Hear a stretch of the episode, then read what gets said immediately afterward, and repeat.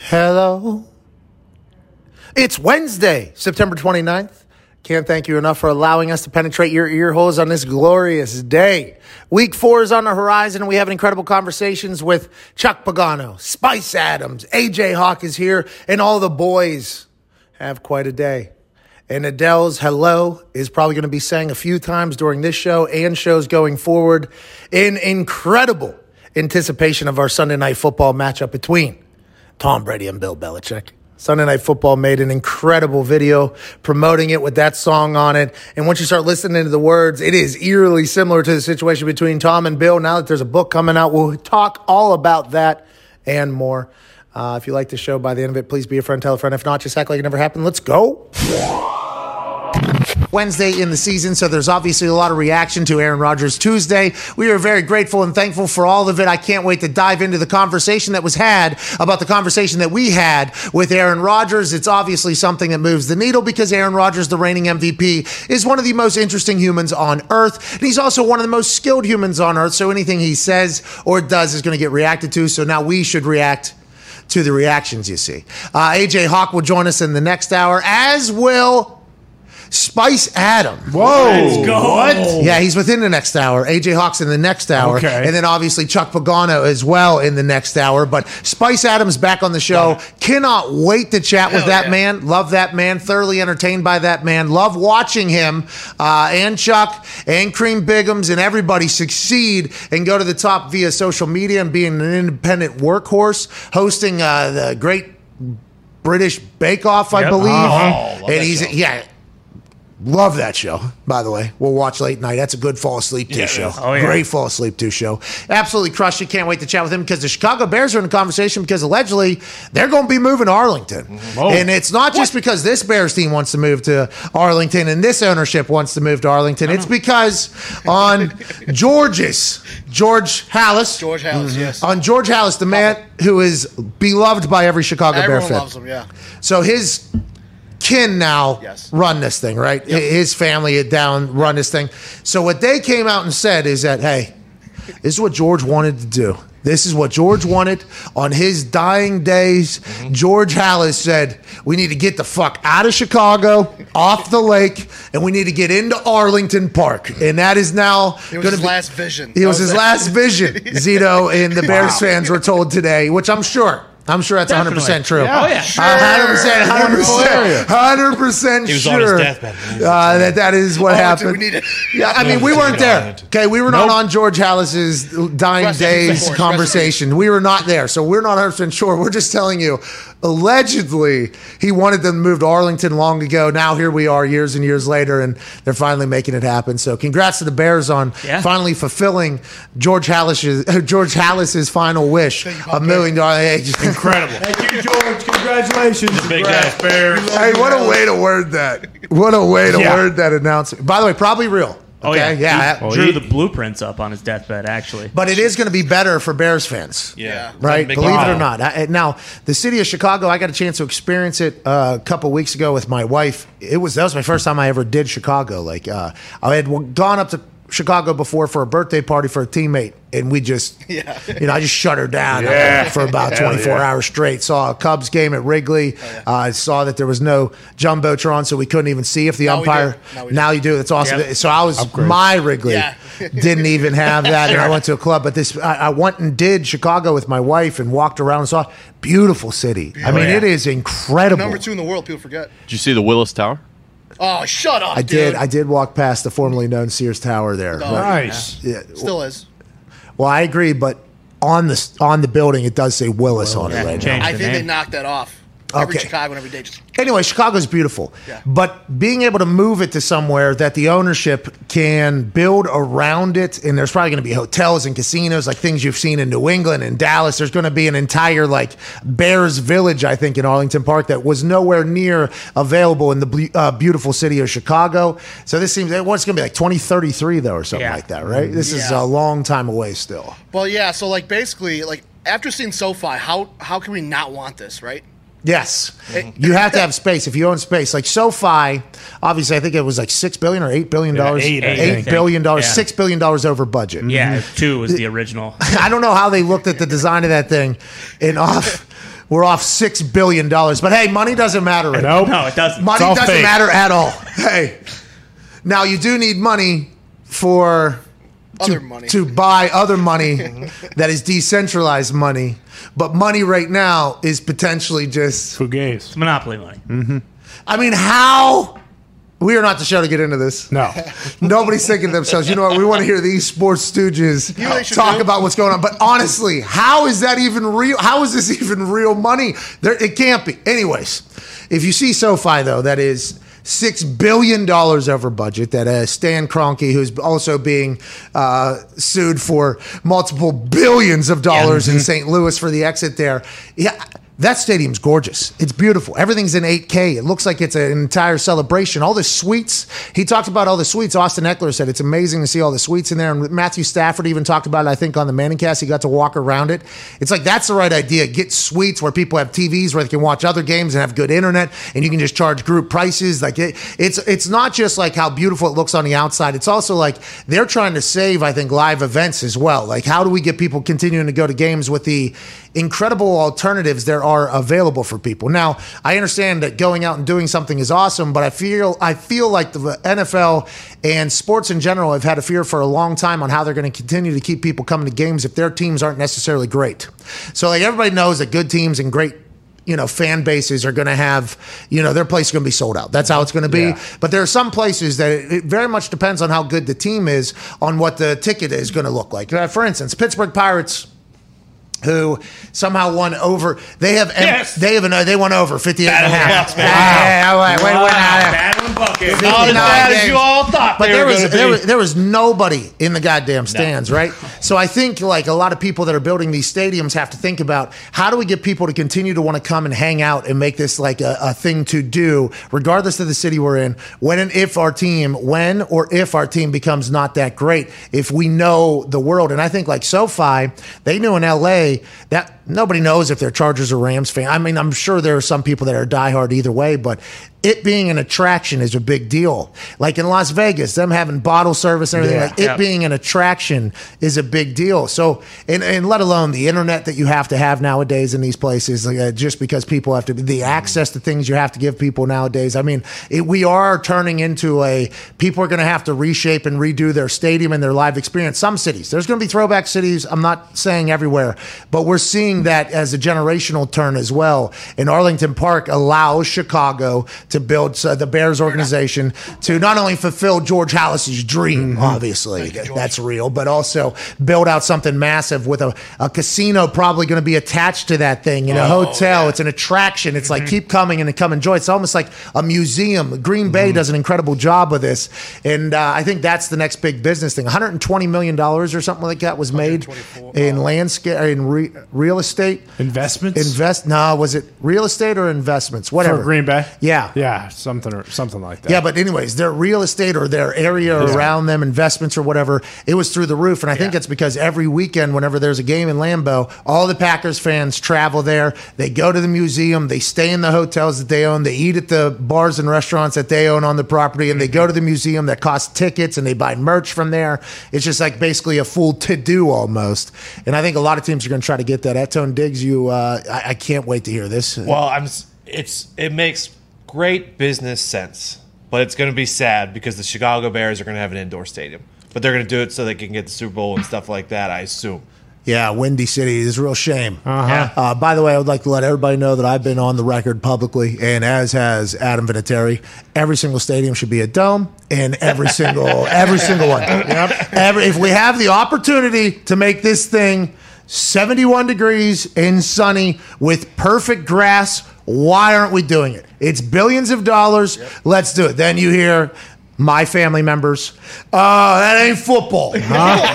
That ain't football. And uh, me and Vinatieri, who come from two, I think, like football loving families, you know, they call us soft. Obviously, oh, obviously, a punter kicker don't want any fuck what. You want to add a little adversity? You uh, soft? You, you don't want any wind? Oh, dome guy, of course. It's like, but also, how come we have when the games matter the most at the end of the season?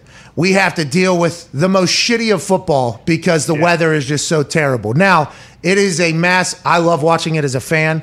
Snow games are awesome. All right, I absolutely enjoy the hell out of that. But nobody likes it when the wind is 40 miles an hour. Maybe a defense likes it, but other than the 11 people on the field and sideline and everything like that, there's no fan that's like, oh, I love whenever a quarterback can't complete a pass. Like, I, there's nobody saying that, uh, let alone the kickers and punters' lives being, you know, pretty high anxiety Yeah, sure. you know, uh, pretty stressful, Yeah. uh, pretty nerve wracking, and also just hit or miss. But I'm not just saying it from a personal, selfish standpoint for the brand. I'm saying 75 and sunny with the greatest athletes on earth flying around at all times in the biggest moments. I think that is something that we we could potentially dream of. You know, I don't I don't know if Pittsburgh's ever going to put a No. dome over. Heinz Field. Never. And I would have thought that Chicago, because you know that's like a part of it. They used to have Yeah. higher grass. They used to have oh, longer grass to slow teams down. Like that was a whole part of I actually playing saw Chicago. early plans, and they're going to pump in wind into the dome. Oh, good. That's So, what like- the Colts did. Yeah, yeah. That's oh, what the Colts did. So Crack a window. you just open the window. Yeah, you take the roof off, and then you the just wind drop in. one window. Mm-hmm. You know, so that that wind can really just come in and catch itself in mm-hmm. there. You know what I mean? And then it just flies around. It's great. It's fucking great. Oh yeah, you get to kick in a dome though. Yeah, when Jim Irsay decides it's a dome. Yeah. Other than that, guess what? It's a fucking windsock. And he dude. loves opening that. loves it. Loves it. Show it Is he going to press the button himself? Probably. I would don't know. So. That'd I- be so cool. I, I hope that there is like a little launch thing in his Oh, like a nuclear football. sweet. because they the funny story about that uh, thing is the roof being able to open is they pitched because Indiana weather is absurd. So it's always windy here. So like, for people that don't live in necessarily very gusty, windy cities or whatever, it is always windy in Indiana because it's so flat here. So it's literally just always windy. So that means weather comes and goes quickly. Like, it, it- and I'm sure this is in a lot of states. Like, hey, if you don't like the weather, just wait 15 minutes or mm-hmm. whatever. But the decision for the the roof being closed had to be made like 90 minutes before the game started or something like that. And uh, Jim was obviously very pumped that he could do this. This was a big deal. So a couple days, a couple games would go by, and he would have to have the thing closed. But then that initial storm that maybe was coming through 90 minutes before would blow through, like, and then 30 minutes before game, it'd become sun. It would be a perfect day, basically, and had to have the thing closed. And I think Jim was like, brother, we got to, fu- what are we doing? So they actually pitched to the NFL to be able to open the roof at halftime.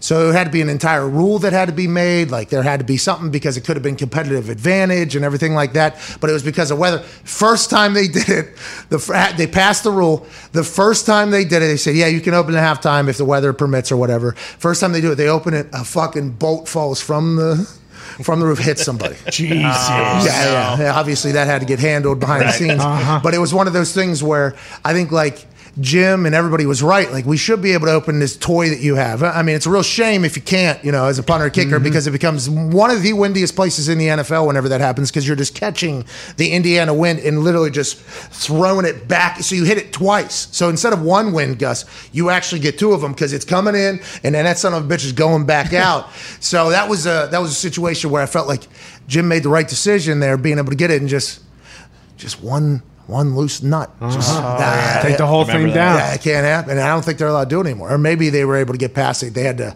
pass a bunch of inspections. But that thing starts bang, bang. When that Oh. thing opens, it's like, it's a big deal. I mean, it's the entire place going. Maybe you guys will have that. Maybe you guys will have the grass that walks itself outside. Oh, like, Oh, yeah. that'd be cool. like in Phoenix and in Las Vegas. Las Vegas is basically, I don't want to say basically the same because the outside is designed, but the way you got into that uh, stadium was very similar to how the Cardinals you get into the stadium because they have that big open area where the field has to come out. Las Vegas did the same exact thing. Maybe you guys will do that. Maybe you guys will just take a bunch of shit from everybody's stadium that's already been built and make Have something the greatest awesome. stadium ever. I mean, Chi- smart. Chicago is. Beautiful city. It is, but you guys are going to be nowhere near there, right? It's 45 Hour. minutes away. Yeah, with traffic an hour. Yeah. Easy that's on the Close, train, close though. to the metro. Yeah. Oh, and is Elon Musk still building the uh, underground? Oh, Oh, yeah. I Yeah. that goes to the airport, though, doesn't it? Is that near the airport in or the no? city. That would be going to the airport. The Arlington? Elon's thing. Uh, the Mustang was. Yeah. Yeah, can't he just have Elon? Hey, take that little dozer Oh, thing and yeah. drop right to go there. down a little Stadium. bit. That's not a bad idea. Yeah. The players should be on the field when it moves into the stadium. That'd be What an electric introduction. Enter Bears. Exit you. yeah, man. Congrats. I don't know. Are Bears fans happy about this or no? They, they just want Nagy fired. That's right now. That's all they want. I, I bet you the Bears did this just to cover the Nagy stuff. Oh my god. All right, yeah. I mean, fuck. Release Stay- That's twelve years from now. All right, we got a lot to figure out right now. Uh, it's awesome. Nagy. There were some people going to bat for him last night on the internet. Uh, we'll talk to Spice Adams, obviously Chicago Bear legend. Uh, he was ranked, I think, the 101st best Chicago Bear of all time. Oh, I think because they had a top 100 or something like that, and he, uh, I think he hosted it or whatever. Eh, That was a whatever the case. Chicago Bear legend. We'll talk to him all about that. Yep. There's there's other drama to be chatting about as well right now, and it all revolves around at Boston Connors team. And I say this as a friend. I hope you view me as absolutely. You can't you can't be this beat up about what's what's going on this Oh, Sunday. oh, You I can't. People watching and listening, I want to let you know, at Boston Connor has been a different human this week. It is, and this is not just a Different gimmick. week. This is not just on air. You're talking about our guy, our man here. Seems so bummed right now, Yeah. doesn't he? Oh, yeah. Why? Why are you so bummed? This is a celebration. This is a one last time getting a chance to look back at all the great times. This is one last time, you know, to see Tom Brady play in Foxborough. This is one last time to really take the trip around the old nostalgia lane and come all the way back home. And I understand that there's a chance that you're going to hear Hello from the other side. I must have called a thousand times to tell you I'm sorry for everything that I've done. But you see, be home anymore. Hello from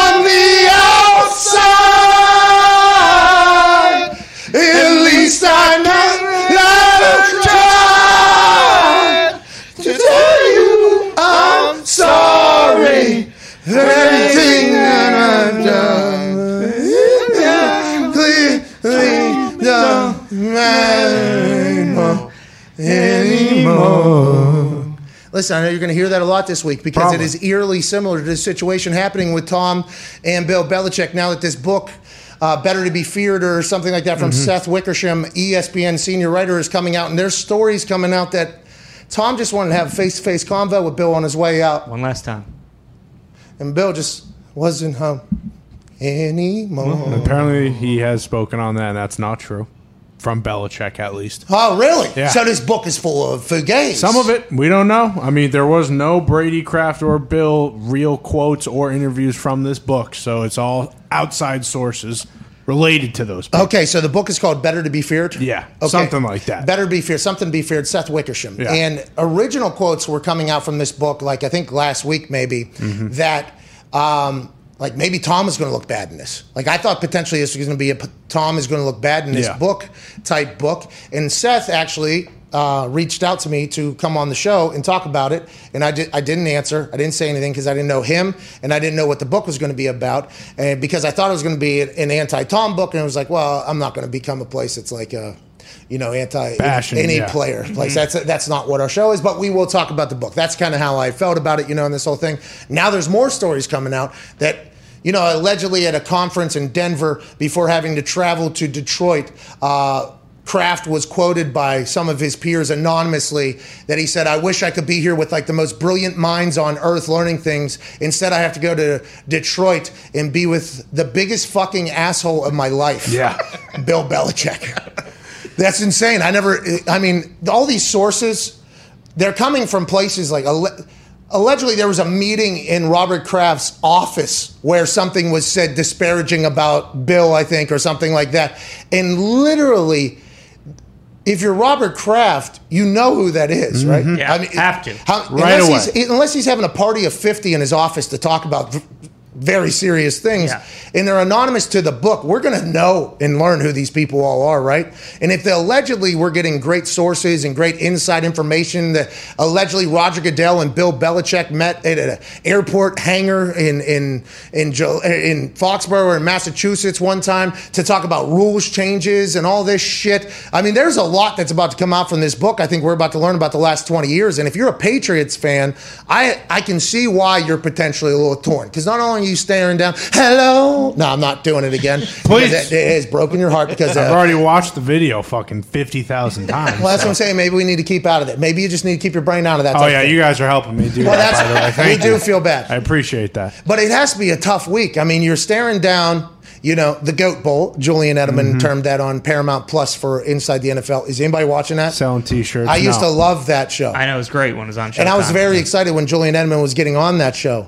And now I don't even know where the fuck it is. Paramount Plus? I Yeah. guess That's a thing. Well, That's a thing. I'm pretty sure Diggs is the only person in the United States who has Paramount Plus. I love the show though. Like I I will go watch. I like Brandon Marshall's Yep. on Yeah. there. Uh, Sims is on there, Yep. I believe. Julian Edelman's on there as well. Ray Lewis was on there. I yeah, think. he Uh-huh. was. I think he still pops on some- from time to time. That's a good show. Yeah. I like that show. They swear on that show. They're Oh, yeah. very relaxed on that show. Have all the mic'd up stuff from the week.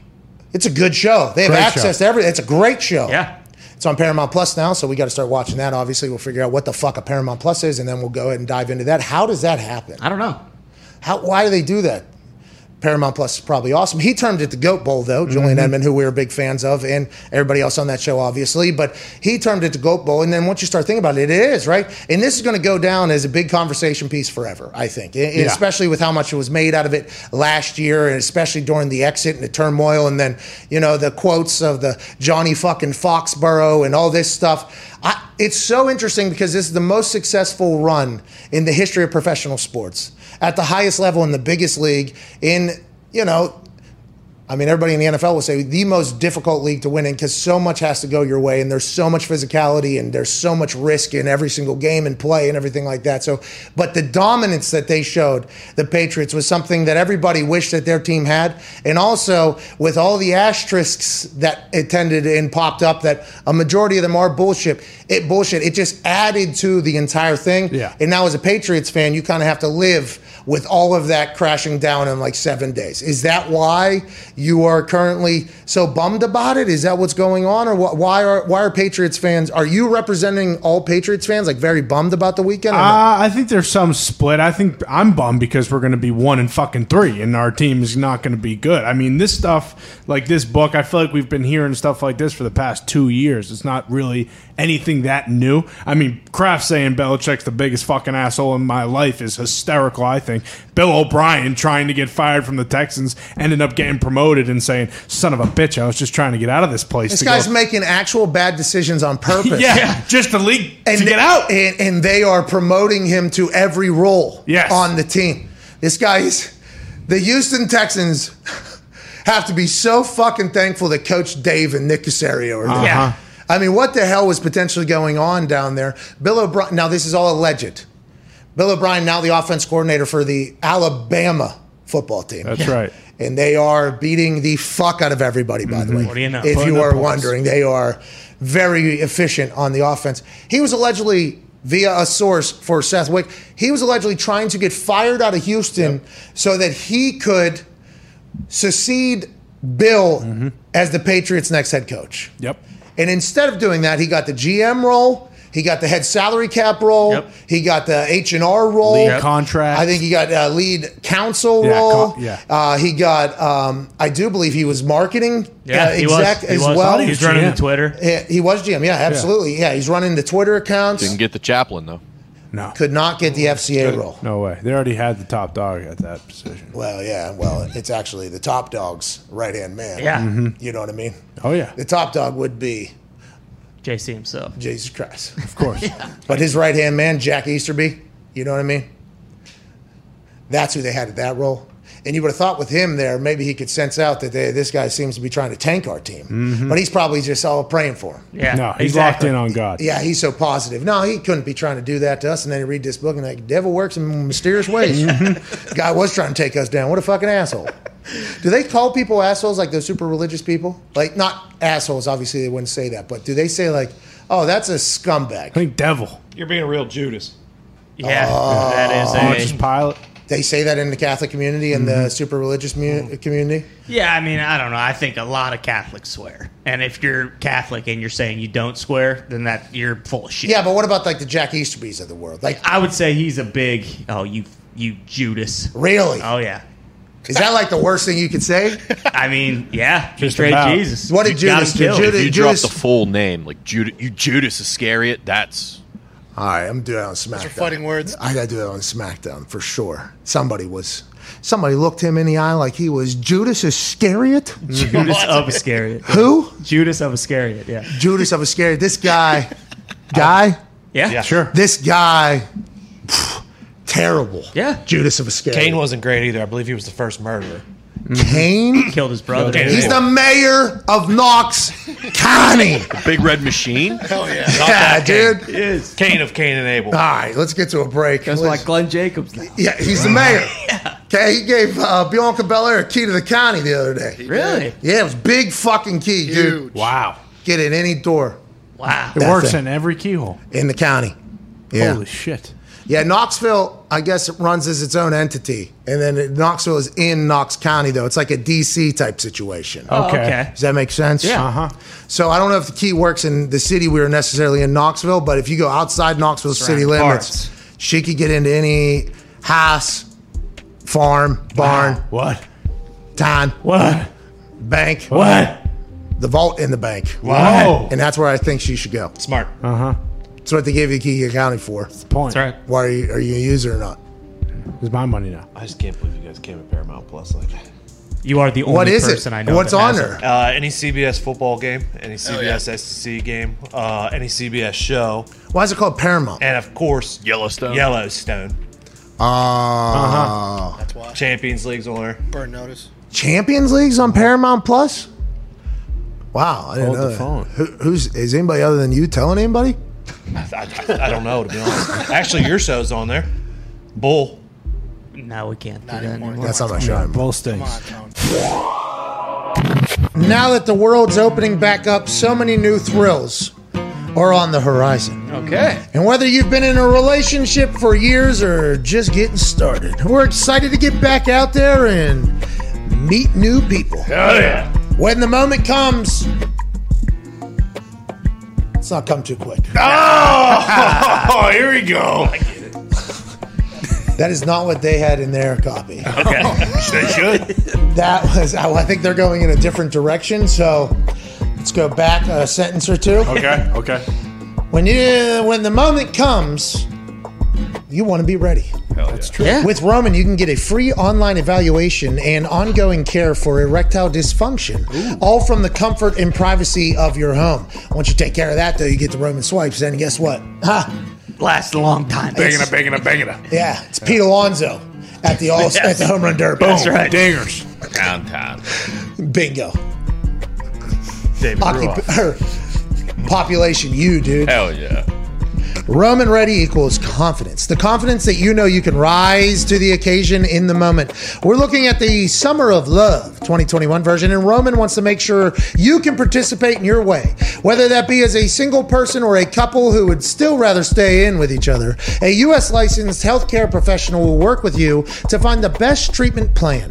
If medication is appropriate, it ships to you for free with two day shipping. Okay. That's huge. Free?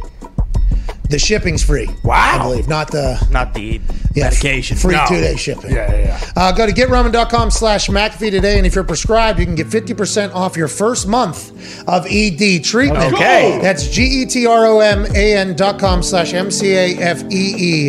And if you're prescribed, you can get 50% off your first month of erectile dysfunction treatment. Make sure you're ready to have confidence and control this summer. Roman ready. Joining us now from his humble abode, I believe, in Idaho.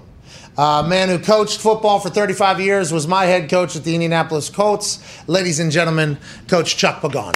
Yeah, let's go. How you doing? Boise, let's go. I'm doing great. How are you guys? Uh, we're fantastic. Can't thank you enough for joining us. I look forward to this conversation every week. Let's get into it. Uh, you had the opportunity to coach the team that had to play against Peyton Manning when he was coming back to Indianapolis to play against the Colts. There was a statue already being constructed of this man outside of the building. There was fans wearing Denver Bronco Manning's jerseys who were Colts fans allegedly, and you had to coach a team with Andrew Luck. I got a chance to be there. Now with Tom going back to New England, obviously it's a different situation with two goats, but that is still a monumental moment. Where is there pressures in that game? Do you know it's a different game? Like Bill and Tom, everybody and Bruce and everybody, they know this is different, right? And you have to, even though publicly people will say differently? No, absolutely. Are you kidding me? 20 years in New England, Peyton 14 uh, in Indy. They're going to say all the players speak, all the coach talk. Uh, you know, a blinders are on. I'm in the moment. I've got plenty of time to reminisce, you know, but this is about this game. This is the biggest game because this is the next game, which is all BS. They can try, they're trying to convince themselves as much as they are uh, Joe Public and Joe Fan. But, you know, Peyton coming back there in 2013, undefeated Broncos team. I mean, everybody said he's done. Well, uh, there's one person, uh, Peyton, that said, no, I'm not done.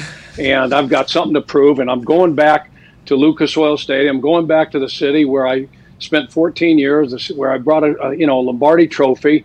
Um, and yeah, there there's pressure. There's going to be a. They're saying there's no emotion. I'm going to block all that shit out. But you know, we when we put that tribute up, you know, Peyton, you know, during warm-ups, oh, yeah. you know, it's a three four minute tribute, you know, and you're going to try to be stoic, you know, and this that and the other. You can't help but, you know, hey, you're going to pat your heart, blow kisses, you know, fans and all that, and and that's a that's a big deal. That's a distraction.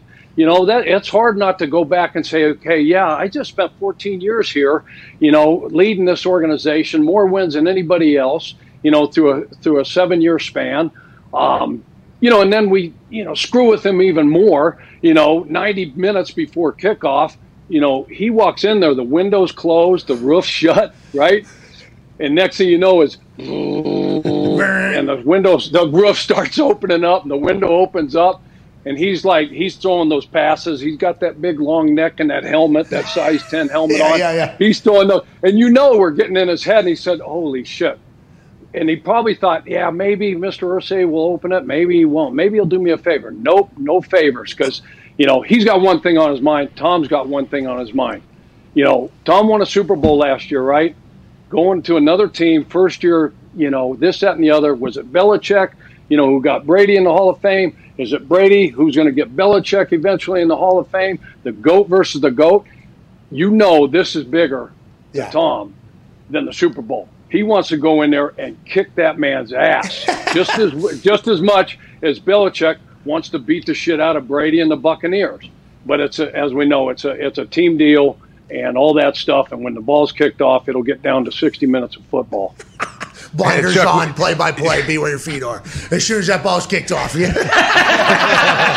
Yeah. I love it. Sorry, I love hearing it straight from Chuck too. I've been hearing it from Pat for so long. it feels good to hear it from you, Coach. But uh, you mentioned Belichick, and I've heard like we know like it looks like hey none of this outside stuff ever affects him. He doesn't care about any of it. I, I mean, he is a human. Like, how much do you think he's thought about this game, and is it going to change anything? And do you think he can do anything defensively to try to mess with Tom?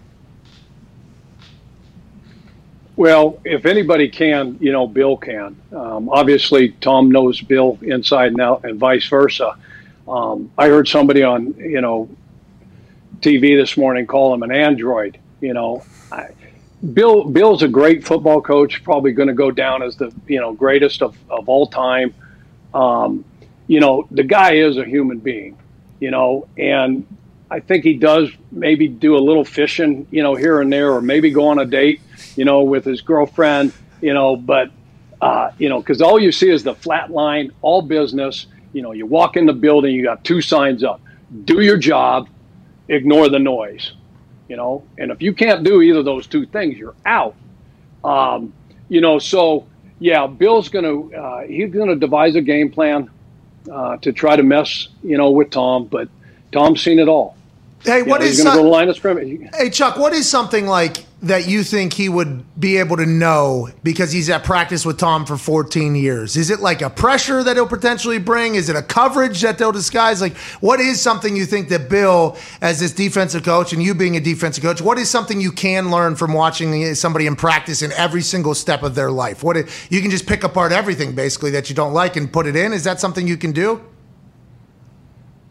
Yeah, most certainly. I mean, he knows what his Achilles heel is better than anybody else, and so he he'll go back and he'll go back through all of his stuff and, and a lot of the practice stuff and the people that affected him, and um, he's going to have you know two or three things that he knows um, that can mess with Tom, you know, and whether that's you know a, a pressure, a different personnel prac, uh, package, uh, moving guys around, get that amoeba defense going on third down, get everybody walking around, whatever that is Bill knows, you know, what Tom's kryptonite is. He, he's going to know exactly, you know, what buttons to try to push, what coverages to play, what fronts to play. Um, but the problem is, you got a Bucks team. It's not just a quarterback, you know. Yeah. And you got a Bucks team that's loaded with with so many talents. You got to decide, okay, you know, he knows Gronk too, but I don't give a damn how well you know Gronk. Who the frick's going to cover him? Who's going to stop him? Yeah. You know, and then you know Godwin and and, and Evans and, and Brown and the runners. I mean, they're gonna their best their best uh, deal against Tommy is to keep him on the bench. Yeah. To me, is they better get the ball out of Mac's hands, short, quick pass game, hand the ball off, chew up the clock, win the time of possession, don't turn the damn ball over, and keep him on the sideline and on the bench where he gets most frustrated. Yeah, and he was able. They happened last week, but they got Aaron Donald, Jalen Ramsey, and I mean that defense is loaded. But so are the Patriots. Patriots defense is always going to be good. It's always going to be. I mean, there's a Patriots fan in the building. You know, you know Connor Chuck. He is going through it right now. I mean, he is in a bad spot, Chuck. It's a it's a tough go. But it, can we stay on the topic of that game because you know the coaches at Tampa a lot, like a, very well. As do I. I know a lot of the guys. You know even more, obviously, including like Todd Bowles, who who just got uh, Richard Sherman in the ba- secondary today, which is congrats to him. But I think they all know that this is a big fucking game too, right? For Tom, like isn't that something that I think they they might rally around because there's a lot of scars in that coaching staff up in Foxborough. There's a lot of those scars that they've had they've had up there in Foxborough. Have you heard or got a sense of how they feel toward this? And uh, are they using it as like, hey, this game is going to be a big deal for Tom at all? Or are they trying to not talk about that? You think? They're not talking about it. Yeah. It's in there. It's in everybody back of everybody's mind. It's the big elephant in the room, right? It's sitting there. We all know what it is, and nobody's talking about it. You just got to. Again, it's just what's our process? We got to have a great Wednesday today. First and second down, we got to have a great Thursday. Third down, two minute. Fridays, red zone, short yards, goal line, and we've got to do our preparation. We've got to put the time in. We've got to work, put the work in. We just won a Super Bowl. We got a great team. We got 22 stars back, an unbelievable coaching staff. We just picked up Richard Sherman. Let's focus on the things we need to focus on, and that's our preparation. Yeah. And not all this hoopla, you know, surrounding Tom going back to Foxborough. Crazy that that is literally. I've heard you give that speech a couple times, you know, because when noise gets loud outside, the job of the coaching staff inside is to be like, hey, when we're here, this is business. All this shit outside, we got to do this because we want to be the ones in the end that are successful. It's crazy to listen to you give that speech right there. I just had a little nostalgia. That was beautiful. Go ahead, AJ. Chuck, I, I'm curious when you're coaching teams, like, is it sometimes more difficult, but obviously a better situation if you're coaching a team that's winning consistently week in and week out to where you're trying to keep them focused and always worried? Pat and I talk about all the time. When you're winning a lot, coaches usually that I've been around have been real puckered up and really nervous for the letdown. They're always worried that you're going to let this down. We're not going to do this anymore. And teams that I've played on that maybe haven't won as much, sometimes it's a little more like loosey goosey. Not terrible teams, but just middle of the road. Like, is is it different coaching a team that is like known to be a great team and have a good franchise compared to something else? Yeah, that's a, a, great question, you know, AJ, and, and it's a dynamic and a balance that you got to, you know, handle with your team based on the ebbs and flows of the season, winning team, losing team, and just trying to keep uh, motivating those guys um, to avoid, you know, the letdown. You know, you've won two, you've won three, especially if you're going to play an 0 3 team or an 0 4 team or somebody that's 1 and 2 now all the pressure your butt you again you couldn't get a uh, a needle out of your ass with a tractor and chain you know you're so tight because because the expectations are is we've got the better everything and we're supposed to go win this game. Well, that other team in that other locker room in that other city doesn't believe that, and they're dying to get a W and get a win. And so that coach, uh, you know, that's talking to that team that that doesn't quite, you know, know how to win yet, has lost a couple heartbreakers. They're really, really close. He's inspiring his team, and he's telling them, "Hey, look, guys, we've got freaking good players here. We've got a quarterback. We've got a defensive line. We've got an offensive line. We've got playmakers, and we're that close." And he's showing them the video evidence, and he's showing them the film, and saying, "Hey, look, if we just do this, this, and this." and clean up these few things, all right, we're going to get over the hump. We're going to win this game. All right, we're going to keep getting up, like Dan said. We're going to keep fighting and biting and doing whatever we have to do. And as long as you don't give in to that, and you keep preparing and you keep fighting, you know, I used to say this all the time: faith is believing in what you can't see, and the reward for believing is that you'll get to see it. So that coach is inspiring his team to just keep believing, keep trusting the process, keep grinding, keep fighting, and that shit'll turn. You know, I used to tell Pat, I'll tell you this. I said, used to tell him all the time, life is freaking hard. As soon as you figure that shit out, it starts It's a getting lot easier. Yep, there it is. yeah. it is. It's a great quote, and it's a real thing. And I was going to ask you about the Lions, but I think you just walked us through it. MCDC is a 66 yard field goal away, a fourth and 19 conversion, and a lack of a delay, a game call, and some other plays that probably happened during the game away from beating the fucking Ravens. The Ravens are a great football team, and uh, now the Lions are 0 and 3 or whatever. And I assume that's the messaging, and I, I'm happy you you actually covered that. The boys have some questions for you, Coach. Go ahead, Ty. Coach, you were on Matt Nagy's staff in Chicago, and this week, the national media, a lot of people have basically called for him to be fired this week. Do you think, is there anything he can do at this point outside of making the playoffs to keep his job? And as a, a coach, like, you know, we always hear that you, you keep that stuff out, but when it, Going into the season, people were talking about him being on the hot seat, and now it's you know week four, and Loud. yeah, they're already calling for his job. Like, how difficult is that to keep that stuff at bay while you're still trying to prepare to win games? I, you know, been there and done that. Went into a, you know a season on the last year of a contract. You know, so you know Matt's betting on himself. You know, I bet on myself. You know, and I bet on the, on the players. You know that we could come together and we could get this thing turned around. You know, now Coach Nagy's taken you know obviously a a, a, a ton of criticism right now um, for you know their start of the season. What just happened? You know, in Cleveland. What just happened with Justin Fields? You know, and we know what we signed up for. I say it all the time. And when you have the title of the head coach, you've got to shoulder all that, and it's all going to come down on you. But by no means does he need to shoulder and take the blame for for all that stuff, because we're all getting paid really good money, you know, as professionals, as coaching, you know, as coaches, as as players, you know. So uh, maybe he was right about Justin Fields. You know, if we really dove into that tape and dissected that tape and said, okay, look, you know, did he miss a read here or two? You know, did you know one of his quick, you know, uh, a three-step throw? You know, he's throwing a slant or a hitch, and it landed in the third row of the dog pound. You know, that's not on the head coach. You know, the offensive line. You know, they're struggling this, that, and the other. Okay, they're going to go back. They're going to evaluate the tape, but everybody's got to take accountability. You know, everybody. You know, we we always used to say. I used to always go in and say, "That's me. I didn't prepare the football team. That is solely on me." But when we got behind closed doors, Pat, you know this, we would just t- say it like it is and say, look, I've got to be better. Yeah, I screwed this up. My plan sucked, this, that, and the other, but I will be better. I vow to be better. And players, we have to play better. We can coach better, and we can do a lot of things better. But one guy shouldn't brunt, uh, you know, the the full full, you know, Bear. the entire. bear bear bear the whole deal. You know, thanks, Pat. Yeah, you you know. Wyoming Wyoming education coming out again. West Virginia got I hate to keep. I hate to. same deal, right? But, but yeah, no.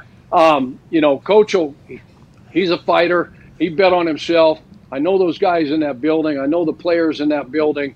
Um, they're going to rally. Uh, they got a home game this week against the Lions, and so uh, yeah, I mean that's a that's a tough, tough deal. But you know, there's only one thing you can do. You can't tuck your tail. You know, and I know Coach Nagy's not going to tuck his tail. He's going to he's going to sit there and he's going to keep swinging. Yeah, and they got another game coming. You know, and in the NFL, Robert Mathis said there's no pity parties in the NFL. Like, hey, there is another game coming on the other side of this thing, so we need to get over this as quickly as possible. And Aaron Rodgers doing that sometimes on Tuesdays, people get so mad about, but you'll get your ass exposed again, and it'll only grow louder and louder. Did Nagy ever ask you, you know, about some head coaching stuff when you were there? You know, going from head coach to coordinator up there, was that difficult for you? And did Nagy ever say like, hey, did you have to deal with insert name of some random bullshit that you could have never guessed you would have to deal with now that you're a head coach? Did he ever ask you those, types of questions, or did he kind of have his own thing going? No, yeah, I mean it's always great. It's it's like when you know I became a, a head coach. It was my first time, you know, college and the NFL. You know, I've been a coordinator, but used to I used to love to have a guy like BA, obviously, guy that's been coaching for uh, a million years and has all that knowledge, all that wisdom, been through all these situations, all the circumstances. A guy that you can go in, sit down, shut the door, because when you take a head coaching job, that's a lonely, lonely, lonely job, you know, and you're just you're just kind of on an island most of the times. And so you hope you have some guys in the building, Pat, that you can go in, okay, shut the door and say, okay, the situations, the circumstances you just talked about, you can sit down and talk to that guy about. And and when this happened, what do you think in this situation? You know, whether it's a, uh, dealing with a player, dealing with the media, uh, the quarterback situation, obviously there, um, all those types of things. And and to have you know Joe Philbin was on my staff uh, there at the end, you know, in Indy, you know, and Joe had been Joe's the best. Love Joey doing a great job, O line coach now uh, for Mike McCarthy over in Dallas. But uh, Joe, I used to go in all the time and talk to Joe, just like I did BA, and say, hey, look, you know, when this happened, you know, how did you handle this situation? So, you know, that's that's invaluable for a head coach. Chuck, how did you handle your bye weeks when you were the head coach? Did you ever change? Like, did you have a certain routine or rhythm that you would have for your players, and also yourself? Did you were you able to get away from it at all? Yeah, um, you know, win, lose or draw. You know, you got two days. You got to give the players four week, uh, four days off. Excuse me. You know, mandatory Thursday, Friday, Saturday, Sunday. Uh, but yeah, I mean, we always use it kind of as a mini bye, you know, if you will. You know, come in, clean up what you need to co- uh, clean up. You know, from the previous game. Hopefully, you're off to a decent start. You know, and you've got a winning record, so you, you can go out on uh, you know with some momentum. Momentum. You've just won the last game. But yeah, I always wanted to you know tell the coaches get the hell out of here, go be with your family, reset, recharge. You know that bye maybe would be at you know week seven, week eight, week nine, right in the middle of the season. It's a great opportunity for not only the head coach, you know myself or the assistants to get away and go spend some quality time with your family. Yeah. You know, hit the reset button, hit Yeah. the recharge button, just get the fuck away from it for a minute. Hey, we had an early bye week saved your life, right? Yeah, that was a that was a little bit different. Yeah, Yeah, yeah, that was- Thank, thank- I mean, thank that was- God, yeah. So that that year we just hey, we we practiced on Tuesday. I got some blood work on on Tuesday night. On Wednesday we took a team photo, if you remember. Right, we had to Photoshop the owner in. Anyway, oh no, it was daughter maybe. Um, anyway, um, yeah. So we practiced on Wednesday, right? Yeah. And then everybody took off, and I went down to IU Simon Cancer Center and started getting chemo and shit pumped in my body. I never forget that first day we came back. The Irsays were in the team meeting room or whatever, and we had heard a little bit of a rumbling, and then these three doctors walk into the room with uh, with uh, Irsay, and they tell us the whole story, and everybody's like, "Holy shit!" Like we were literally just with this guy. Just we, he- they're like immediately he got in there and the whole thing, and then you inspired a movement with Chuck Strong that has raised millions and millions and millions of dollars. So you're the fucking best, dude. We can't thank you enough. Last question coming from the Patriot fan, Boston Connor. Yeah, the only thing that'll help me right now, Chuck, is talking about the 0 3 Colts. Uh, if you have a quarterback uh, like Carson Wentz and he possibly has three sprained ankles, how do you tell a guy, like, hey, you can't play this week? And how do you go about even trying to tell him you got to change the way you play? No, those are the tough, critical conversations, you know, as a head football coach that you got to have. You know, decisions and conversations, you know, with, you know, Carson, you know, we all saw what happened, you know, and he's a tough guy. It's well documented how he plays this game. you know, Pat, I think you called him a maniac Yeah, out on the football field. Psychopath. You know, but you can't, as the quarterback, you can't play the game like AJ Hawk played linebacker. You just can't do it. We had to tell. I learned a hard lesson with Andrew early on because there's a fine line there because those playmakers, those talented, talented football players like Andrew, like Carson, you know, you're saying, hey, get down, know when to say when, throw the damn ball away.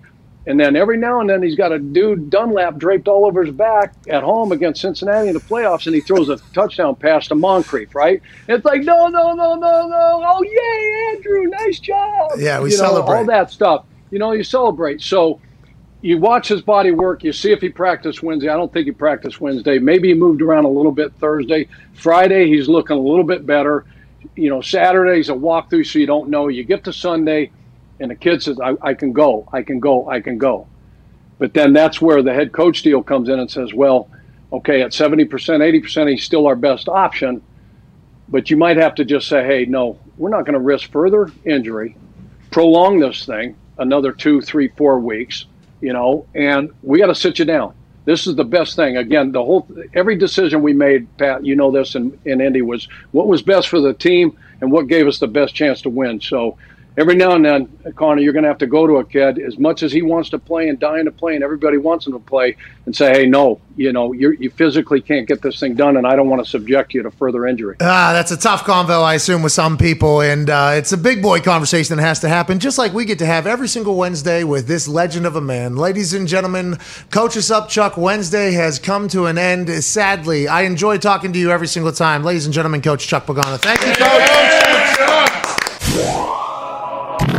That's right. Now it's hour two, and hour yeah. two shows not only the beautiful faces of the toxic table at Ty Schmidt and at Boston Connor, who is, you know, going through some stuff right now with the whole New England Patriots hosting Tom Brady for the first time since he's become a Super Bowl champion with the Tampa Bay Buccaneers on Sunday Night Football, and the whole world's going to be watching. And now stories are coming out about Bill Belichick potentially being an asshole. So. Long week for our mm-hmm, guy at mm-hmm, Boston mm-hmm. Connor at the Toxic Table, but he will power through at Tone Diggs, the COVID cowboy, and also host of the uh, you know incredibly successful gambling show Hammer Dahn, uh, which airs 15 minutes after this show ends every single day at youtube.com forward slash Hammer Dahn. That's D A H N Tone. Um, what is it like to watch Boston Connor kind of go through this whole thing? I, I've noticed you have been awfully quiet. You sang with us because anytime hello comes in, you have to hello from the other side. I mean, you have to do that. But you weren't doing it, I think. I think you were doing it for Adele as opposed to against Connor, which maybe some others in the office was doing. And why is that, you think? Well, and I'll definitely do it here when I'm sitting in this seat because you know that's who I am. And Yeah. that's, that's who I strive to be. Yeah, Uh, exactly. but out there, that out there, you know, I know I kind of know what he's going through. I mean, and No, you don't. well, I'm not on his side anymore. Wow, just like that. Just like that, It by the way. matters That's if how you're on my side in here, not out there, Tony. You know that. Hey, the only, oh, so you're already a little bit jaded because Oh, out there yeah. he was acting like he was on your side. Not to mention, I got ransacked by Nick and him about running Brady out of town. It's week three. They're running Big Ben out of town, but I won't comment. Oh. I won't comment on that. There's Not a at big difference, though. Uh, Ben's career is over, and Tom still has five years left to play and win a Super Bowl. well, so I think saying that about Ben We would never win a be Super putting win. him down a little bit because you know that's fine. realistic or being realistic. Okay, yeah, reality here, not not Have uh, you watched the guy? what Yeah, we What? know. what We can see. We have eyes. what We would never run a Super Bowl winning quarterback out of town. what. What are you guys saying? You guys saying Ben's done? Sorry, You guys saying. Ben stinks? Say it. Ben stinks. You guys are saying Ben I know. Roethlisberger stinks Say at football it. in Take a Pittsburgh? You know that seven is my Lord and Savior, and I will never say that. Well, you actually denounced seven because of And his Lord. finding of his some- Lord and Savior, There have been some struggles. That's what we'll say. and they are indicating. People around him are letting him down. Who are the people around him? Just everyone, and because of that, you think his time has come to an end here? potentially. Wow. You got- Potentially. what's going to happen the rest of the season? Are you guys just mailing will it in? Throw no. your terrible towel into the ring, I will dude? support him every single day of the week. Uh, You're calling for Matt Corral and Aaron Rodgers in the past two days, Well, Tony. if you knew anything about football, those players cannot be on the team this year. Matt Corral's in college, and you have to draft him after the season. Aaron Rodgers is on your contract with Green Bay Packers. They're not trading him this season, so he can't be on the Steelers this year. So no, that makes no sense for this year. Well, I mean, My- You don't hear us calling for Mason Rudolph. No, No, you do not. Or do we ask? And anybody that is actually on the team, you don't hear Pittsburgh Correct. calling for. Sure. Anyways, with that being said, joining us now is a man who is uh, very good friends with a guy who a lot of Pittsburgh just after yesterday started calling to be the next Steeler Yeah. quarterback uh, starting next year, actually. Ladies and gentlemen, AJ Hawk. AJ! Do you What's up, guy guys? doesn't Happy own Wednesday. any other shirts? How many did you buy? What? You have two shirts in your closet. It's Coach him up Chuck Wednesday. I'm sure he's a fan. Oh, I actually meant Oh, to so wear this it is for your Chuck, huh? My meant Chuck to wear it for is Coach Chuck Pagano, Chuck Strong. You know the guy that beat leukemia and then has raised millions and millions alongside the Chuck Strong Foundation. Your Chuck is that Chuck, huh? That's why whenever you hear Coach is up, Chuck, you can't help but just go grab your Chuck Berry T-shirt. Is this going to be every single week on He Wednesday? got it, people. No, I don't think so. I mean, today I figured, you know, Chuck Pagano, Chuck Berry, maybe they're long lost Italian friends. We don't know. I'm sure Chuck Pagano's a big fan of Chuck Berry. All right. All right. That is not why you're you're not a fan of Chuck Berry because of anything he did His in his music. I'm very career. much a fan of No, music. you Oh, are yeah, not. you You are not. Come on, man. We got to talk about football. Yeah, let's, let's, get, let's get to football. All of Pittsburgh. It actually led off the morning news and also last night on the local news in Pittsburgh was that Aaron Rodgers said nice things about Pittsburgh.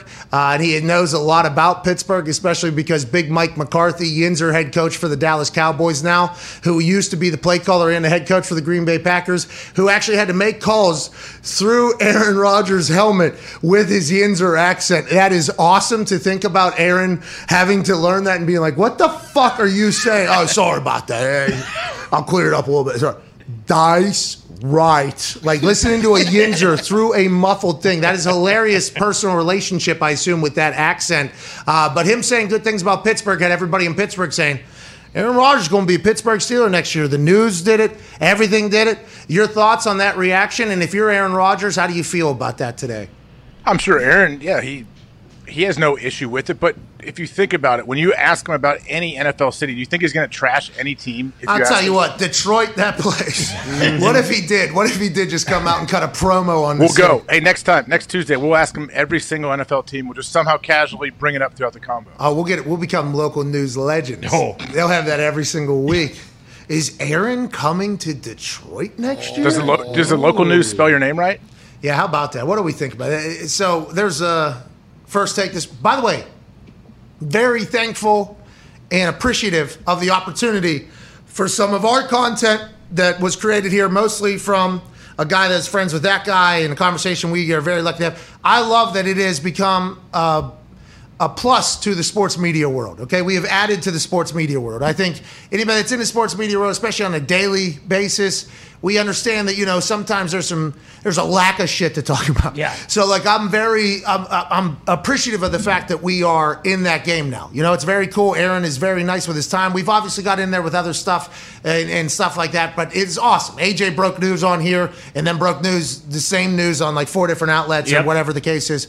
So my first take this morning, spelling my name completely wrong. That had to be on purpose, right? That had to be on purpose. There's no way that wasn't. You think, AJ? I mean, okay, I understand if you are putting something together. And you're like, okay, let me make. Phonetic. I'm not exactly sure how he spells McAfee. The name's on the So- screen two times. It's been on Yeah, before. that's what I'm saying. All you gotta do is open your eyes and look at anything. That's and right above you can your see head. It instantly. Yeah, it's right above your head there, and then uh, normally it's probably right down on the bottom left. So it's cor- got to be on purpose, right?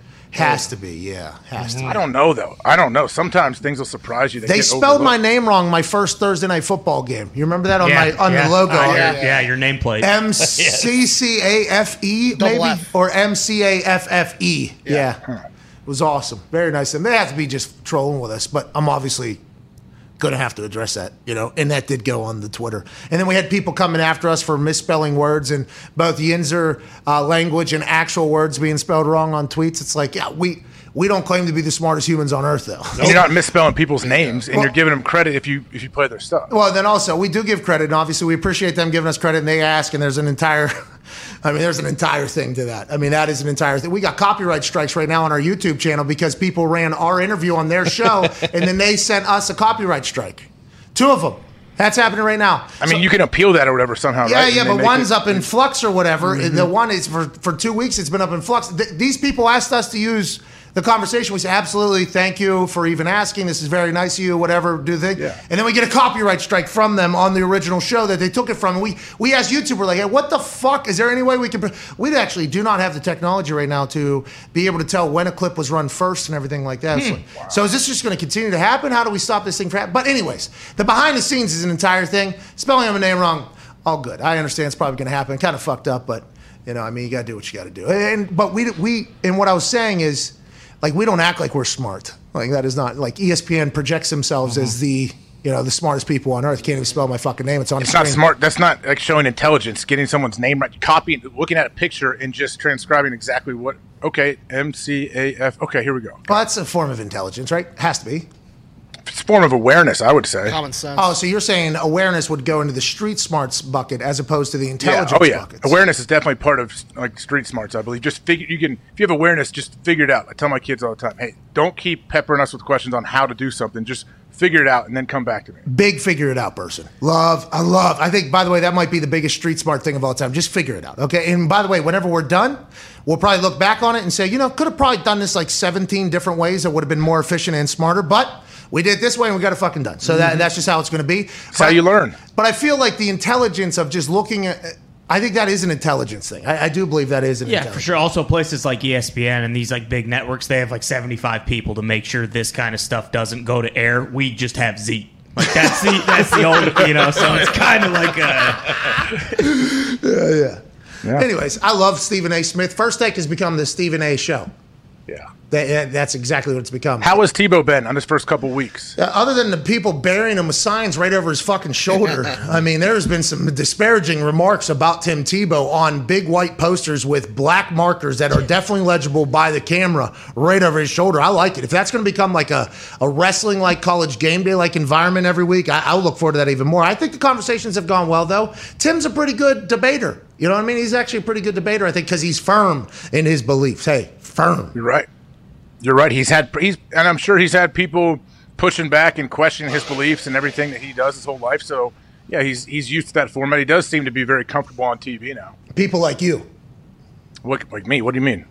Question his Curious, beliefs. curious people. I'm sorry. Hey, I, there ain't nothing better than when I have some time. Okay, normally I'm in a rush uh, because I never prepare for anything, and I'm always just kind of you know trying to be here now, like Ram Dass said. Hell yeah. You know, and I kind of started diving into that. I do try to be in the moment as much as No, possible. you didn't. Yeah. You don't have the book. He does. Yeah, yeah, yeah. I do. He's reading right it when he came into the office. Remember, morning. remember, remember, dude. You don't even know what the fuck it is, please. But normally, I, I think one drawback of somebody that is in the moment, maybe too much. Okay, and there's probably a fine balance, and I probably abuse it. Is you have a lack of necessarily being able to prepare for the future, which normally leads to me rushing to almost everything that I do. Okay, it is. Uh, but if I have some time on a street, and there's one of those Jesus saved you guys with a thing.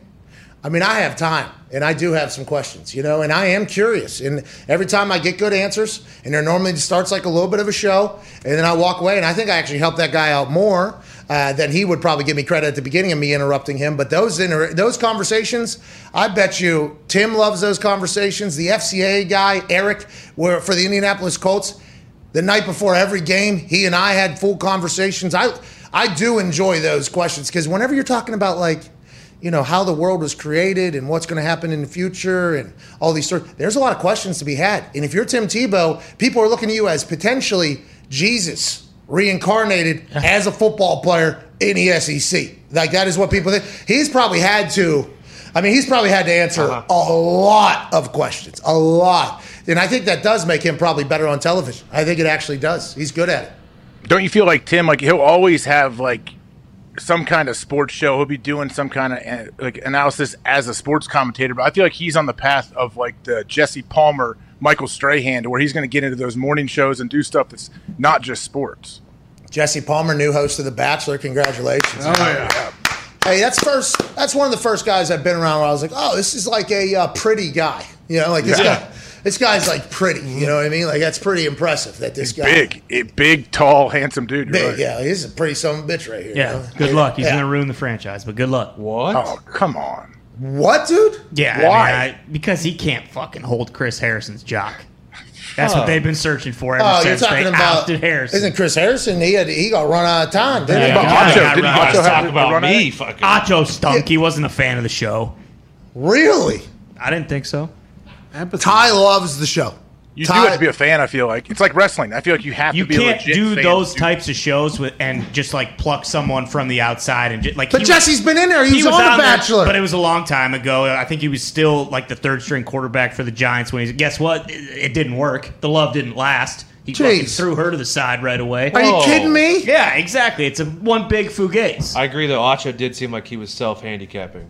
Uh, Because he had never done it. He never watched the show before. That's what you guys yeah, are saying? kind of. But I, I mean, that's not that big of a deal because we all do it. We all self handicap, so it's not like. What, what do you mean exactly? What do you mean? What do you What, mean he- self what, they, what they mean is these guys are the biggest fucking assholes on earth. I want to know what that means. though. I honestly don't know. So Emmanuel Acho did this entire piece about somebody saying that they didn't train or do say sandbagging is potentially also self-handicapping, and then he went into this entire thing about how we all do it, how we go into a test, we say I didn't even study, you know. So you're kind of setting the standard or the expectations lower for yourself and for everybody to go into something. And I forget that's basically what it was. But you guys are only bringing this up because. The boys here's brains were too small for that conversation that Emmanuel Acho was having. Isn't no, that right? No, I agreed with him. I was like, oh shit, I I do self handicap. We do all do it. It was a great point. It's it's true. It's like Aaron said, the fear of failure. A lot of times people will to, to protect their feelings. They'll say, "Oh, I didn't try as hard as I could have." this office is a problem. All right, and you don't What, the help. big, Big is it the big wet butts come up again? no, not the I big wet butts, but uh, self-handicapping behavior refers to the process whereby a person creates or chooses obstacles to behavior or a performance setting for the purpose of protecting self-esteem in an esteem-threatening situation. A person may choose a task so easy that success is meaningless or so difficult that success is unlikely. Okay, and we were introduced to that word via Manuel Acho breaking down somebody. I, I don't remember who it was. I couldn't tell you. But it might have been the smartest thing I've ever heard a human say in sports uh, media, and I was like, "Holy shit!" And then it has become a, a pretty regular thing when it happens. Yeah, it gets thrown out a lot. Uh, that's it was what it about was. LeBron. Yeah, just Saying that he won't be 100% last year. Yeah. So he self handicapping. I mean, Diggs has been doing this his entire life. Yeah, Diggs is a master self handicapper. oh yeah, shout out. Isn't Every Diggs' day on Hammer former favorite quarterback used to do this a lot, right? former favorite quarterback. Peterman? oh Big Ben. Tommy Maddox. You know, going into games like a you know going into games wearing a boot for three hours before the game. and stuff like Ah. I don't know if severely injured is a self handicap. He Well, didn't injure himself. Yeah, severely injured was always fascinating, depending upon who it is, you know. And Well, it did feel Hawaii. like Ben Roethlisberger was hurt a lot of the times, and he plays his best football whenever he's hurt. But injuries are a little bit different. But I guess showing up in a boot is letting everybody know, like, hey. You know, I I do have a pretty banged up ankle, even though I need this thing to walk, and they're going to shoot me up with a bunch of things so I don't feel any pain.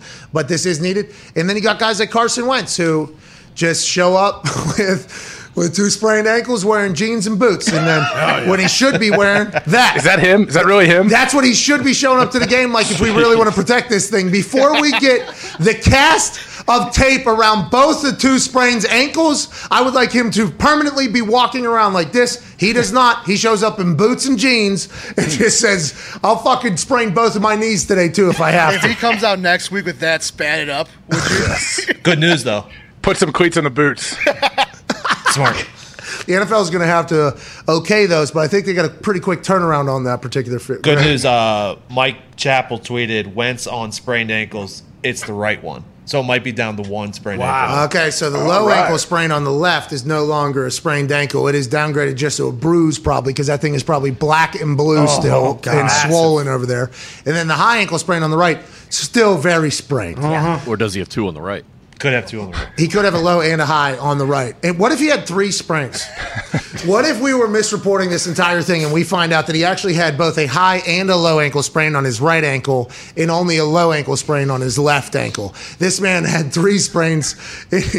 so two chains, but I got me a few on. He literally two sprains, but he had him a few on. and if that is the case, that'll be absolutely absurd. And what I did learn from doing some research about us, nobody cares about Carson Wentz on the internet. We talk about Carson Wentz. is does it mean? no views on the videos. Really? I think it's some of our best work, to be honest with you, and nobody cares. Why, why do you think that is? I feel like he was last year. People cared about his whole situation going on. I don't know. Is it because it's Indiana, Indianapolis, he, and Zero and everybody's three, probably. When someone's zero and three, I think everyone already writes them off. Yeah, and I think people have because a stat got sent in, and Zito, you can pull this up, although I don't necessarily love it. Uh, Ty, Ty sent, a, sent a tweet in. I did exclamation point it right before we went live. Uh, Carson's like three eleven and one or something in his last uh, fifteen games or something like that. And the the interceptions and touchdowns do not bode well. Yeah, Carson Wentz since the start of last season via at NFL on CBS, which you can find on Paramount Plus. That's right. We just learned today. Uh, his record three eleven and one, touchdowns nineteen of them, turnovers twenty one. Jesus. Fumbles obviously included in that. Sacks taken 58, most in the NFL. That's his last 15 games. And I'll tell you what, we're paying him 21 million this year, 28 million next year. He's got two sprained ankles already when everybody questioned whether or not he could play an entire season, and he's still out there chugging along. Old Carson ain't going to quit. Old Carson only knows one way. They are going to have to kill him before he comes off that field this year. And that might be to the detriment of the Indianapolis Colts. And we got into a full conversation before the air. How does Jacob Eason feel about this entire thing? How's uh. how's Brett Hundley feel about this entire thing? They're rolling a guy out there who potentially has four sprained ankles, who can't run with two two casts on before them, and that's because when Carson's healthy, he's good, but it doesn't feel like he's ever going to be healthy over there, AJ. Like he, it's it's his detriment, like his style of play, because he is so reckless and he is. It's a great thing. It's a compliment, like of how physical he is. He's not scared ever. It seems like, and you would just like him to back it down a little bit so you can stay on the field because there's big dudes out there hitting you a lot. Not just me. I, I, I think there's a lot of people who who feel that way, and I think Philadelphia probably felt this way. I assume mm-hmm. Philadelphia felt this way. Anytime you talk to an Eagles fan about Carson, I was like, yeah, just wait. It was almost like a just wait situation in the offseason. Just wait, just wait. And then that first game, now granted, we lost to the Seattle Seahawks, and mm-hmm. they have not won since then, actually. Oh, so Oh, yeah. that is a little bit of a shame. So I'm not 100% sure. But there was an atmosphere in Lucas Oil Stadium. It was buzzing. And I, I just, whenever he was playing, it was very obvious that he did not understand that he could potentially get injured. You know, like it, it, did- didn't even register, I don't think. And to your point, what you just said, we've said all along, like that is a compliment that that is how his brain is. Like, hey, just like Andrew Luck, I feel he'd never told me this, but it just felt like from watching him as a teammate, front row seat for a lot of his early career there, it felt like Andrew thought he was disrespecting football if he didn't go all out on every single play. Like I, this is not how football is played. Like what do we do? What are we even doing? This is I've been playing this since I was a kid. This is how football is played or whatever. And then once you get in the NFL, it's a business where it's like, yeah, that is how the game was played, was played maybe. But now that you're like, you know, a hundred million dollars and there's lives that depend upon you that are right here. It's our lives too that depend on your coaches and everything. We need you to be around a little bit. He had that view the entire time, I think. So I think it was very difficult for him to change or or and I don't think he didn't want to change. I think he understood that him healthy is better for anything, but I, I don't think he could because of how football I think the same thing for Carson. Like I think Carson is just like every play is a do or die. We're gonna win the game on this play right here. We need 18 yards. I'm gonna try to get 19 on this fucking play right here. I am not even thinking about just taking a loss, throwing it away, maybe doing a check down. Nah, nah, nah. This is supposed to be a home run play because it's a play in football, is how Carson basically views it. And it's absurd. I don't know how he's gonna survive. I don't know what's gonna happen with the guy.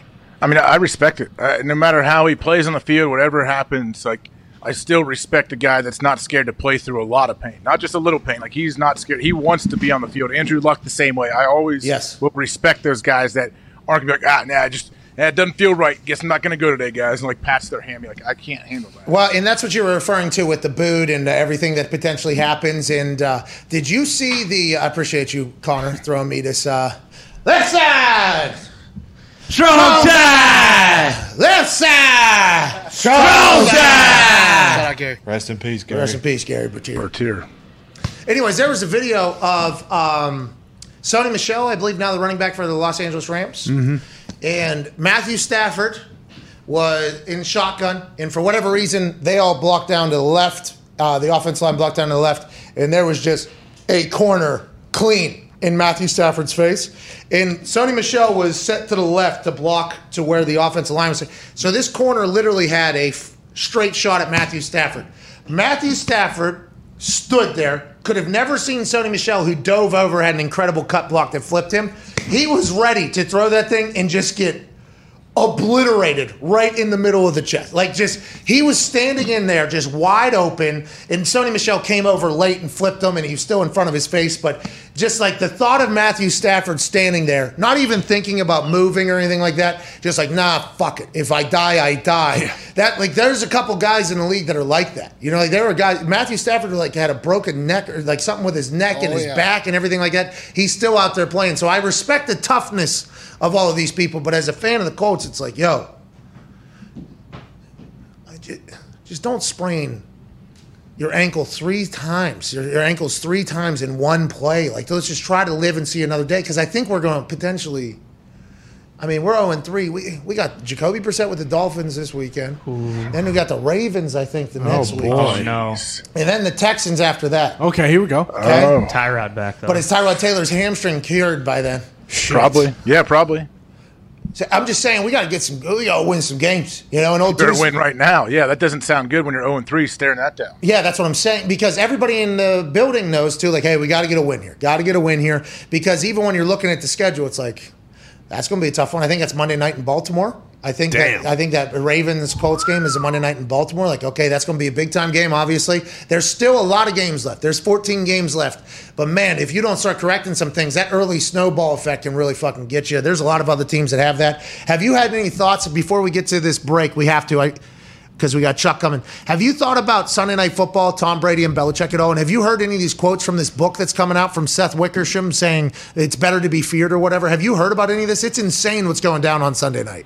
I, I've only heard a, a real little bit about the book coming out in the quotes. I'm sure they've, they've been leaking out, but yeah, I've been watching and paying attention to all of this. I, I, um, Ted Johnson, who used to play for the, the Patriots, I heard him talk about how they were both super competitive and they both really care about. Like he said, like you think Belichick doesn't care, he absolutely cares about this and wants to win more than anything. But he said, but I think Tom's going to go in there and definitely mop him up. Yeah, and not just Tom, by the way. There's Gronk too, Antonio Brown, and you know Richard Sherman just got signed to the Bucs. Congrats to him. Uh, whatever he was battling, seems like he's on the other side of it. Okay, that's good news. He's back in the game.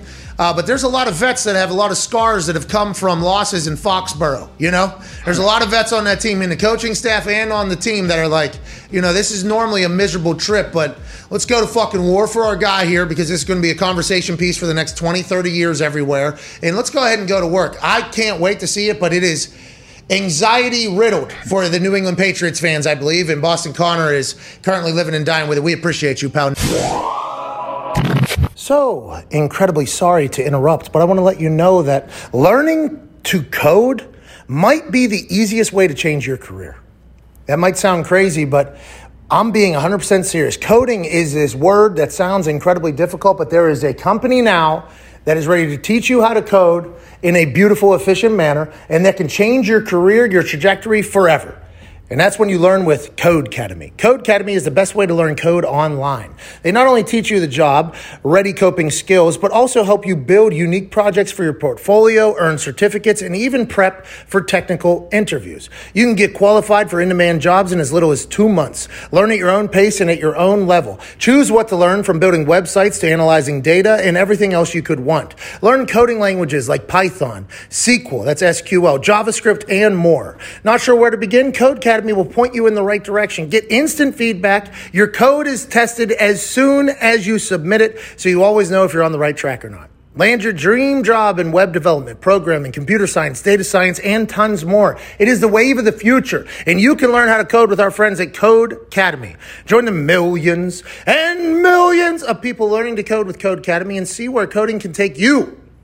Change your life, change your job, change your future.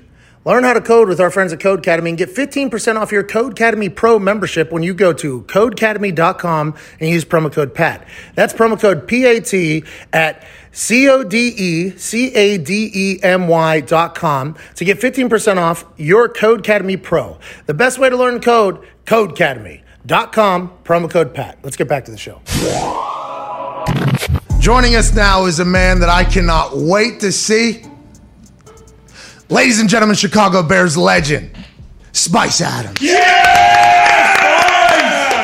What up, dog? How are you doing, man? You got that new iPhone that has portrait mode on it. It looks like you look. Oh yeah, do I need to switch that? No, no, you are glowing right now. Are you in the? Hey, dog. Hey, I'm out here, cuz. Hey, uh, we've been following along. Obviously, you've been just continuing to kill it. You've lost how much weight though? You are a whole new guy. It seems like on the internet right now. Man, I done lost about 115. Jeez. Yeah, Keep it.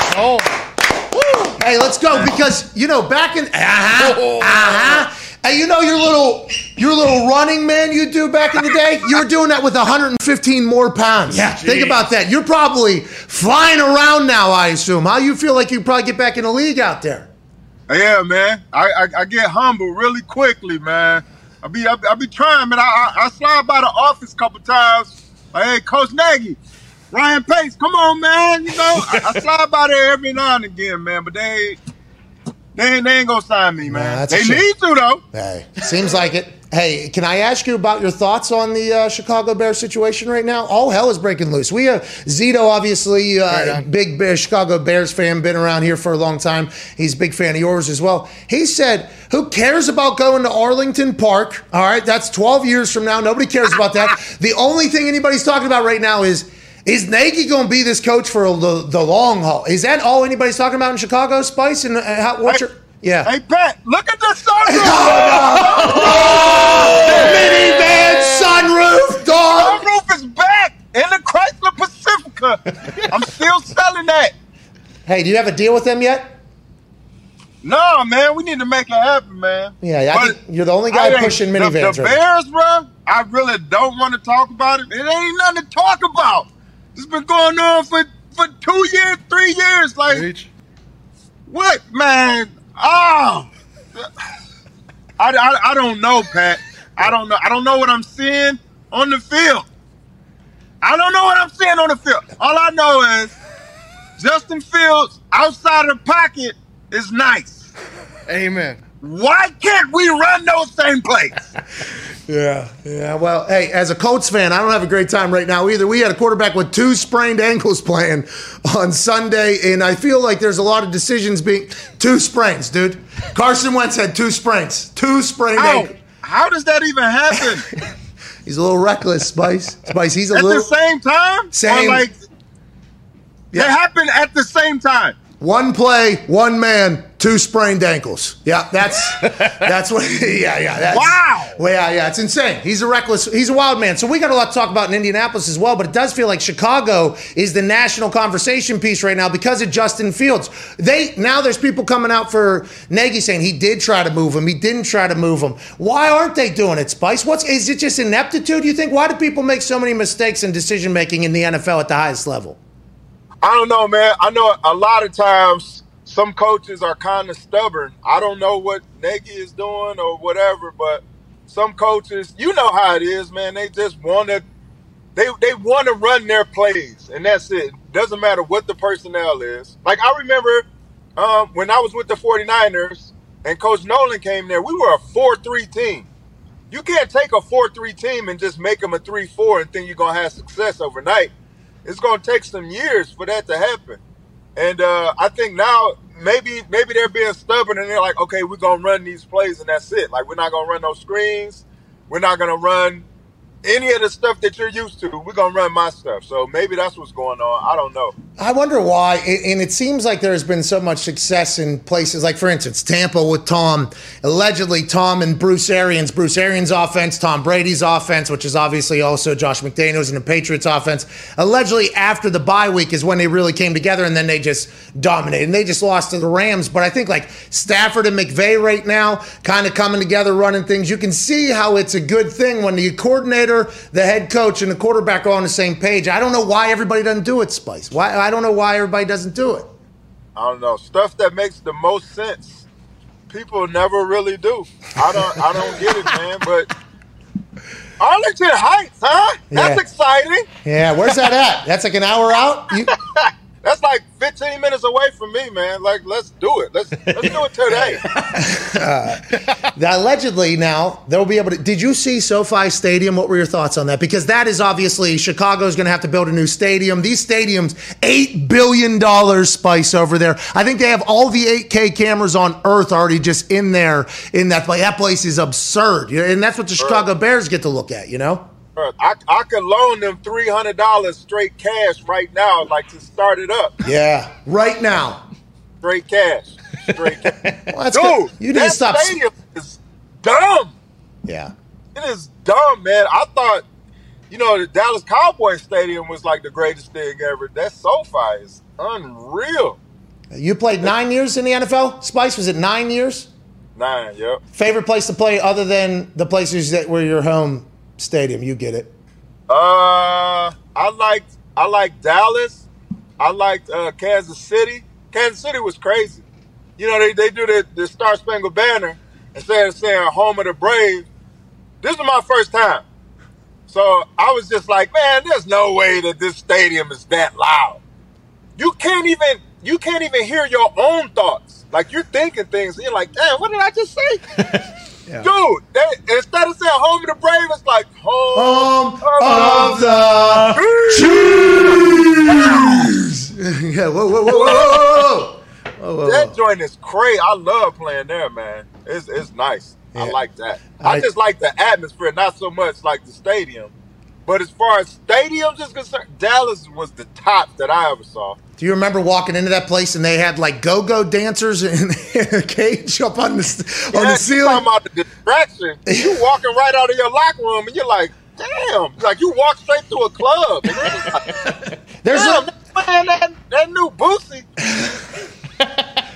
there's people holding there's people holding alcohol like literally as you're walking and it's like a hundred people and it is like club music and you're walking out to get warmed up. Like this is before warm-ups you're walking out and there's like people just getting after it. it's like oh this place is different. Then the suites right on the field right behind and how big it was. The adjust what chicago i mean chicago has a lot of blueprints or arlington now i guess has a lot of bru- uh, blueprints they can look at for what a good stadium is. It's going to be expensive though spice. It's going that 300 bucks ain't going to be enough pal. Man, they got it. They got it, man. All of these owners, everybody, they rich. They got they, they they got it, man. But look, I remember we were on the sideline, uh, and D Wade just walked right out of his suite, like right onto our sideline. I was like, dang, this is crazy, man. And they, they do that every week. Yeah, Dope.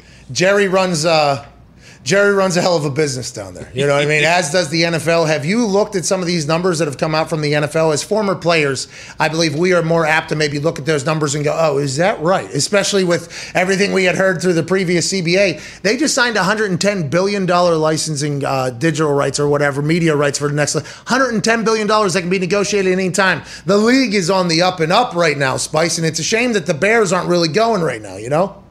Oh man! Anytime somebody mentioned the bear, I got just got done. I, I I just set up a, a cleaning for my teeth, and I'm talking to the dentist, and I'm just like, they're like, "Hey, what do you think the Bears gonna do?" I'm like, "Man, I just want my teeth clean, man. I want my teeth clean. I don't, I don't want to talk about this, man." Yeah. Hey, look, man. I used to think when I was playing, I was like, man, these former players, man, they always complaining about something. And now I'm I'm the guy complaining. Yeah, yeah, me too, by the way. How about the rules? How about the rules? You hate the rules changes? You hate the way the game changes, Spice? Taunting has to go. Yeah, agreed. I don't know who's in charge, but I'm I, I'm sure they watch the Pat McAfee show. Everybody watches this show. Oh, that's very nice of you, but they don't. Watching? Where's my camera? Oh, right. Oh, I'm holding it. Right here, Okay. yeah, right here. Taunting needs to go.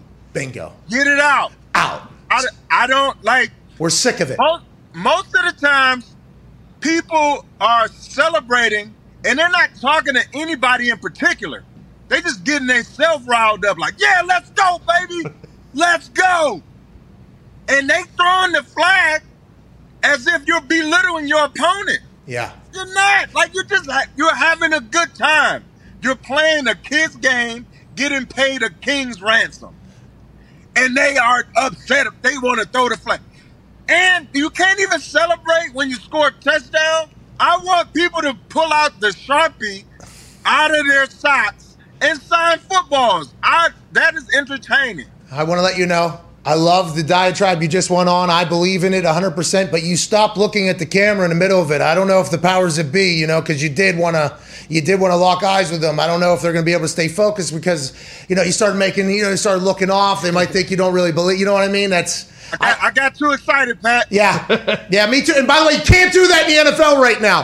Can't get too excited in the NFL, and that's what we're talking Right. about. They're Absolutely. gonna throw a flag on that. Yeah, they are. Yeah, they are. Can't get excited. Can't have emotions in an emotional sport. It's unbelievable. I think they're backing off of it. I think. I'm not 100% sure, but they find players after week two, I think. I haven't heard much. Yeah, they got taunting penalties and fined, I think, about it. In the fine? Yeah, I think so. I think there was also a fine. I'm not 100% sure. This week three, we haven't heard anything yet, but I mean, allegedly they'll change it to what they want and then they'll back off it, but it's all a bunch of bullshit, man. Uh, we have some questions from the boys for you, Spice. How do you feel about it? Oh, let's do it. Hey, we've missed you around here, man. Hey, man. Anytime, dude. You know I'm not that far away from you. You were in like- England. right now. You were in England at one point. Were you not over in England or something? What, where were you? Don't don't don't do that, Pat. Yeah, he was in Don't do England. that. This guy's an international show Oh, come on, Pat. Don't, don't do that. Pat. international- I always got time for you, Pat. We appre- okay, look, I, I got a question for you. Okay. I, I I follow you on the on the gram. I see all the animals, all the dogs you and Sam got. When is the babies coming? Okay. All right. Listen.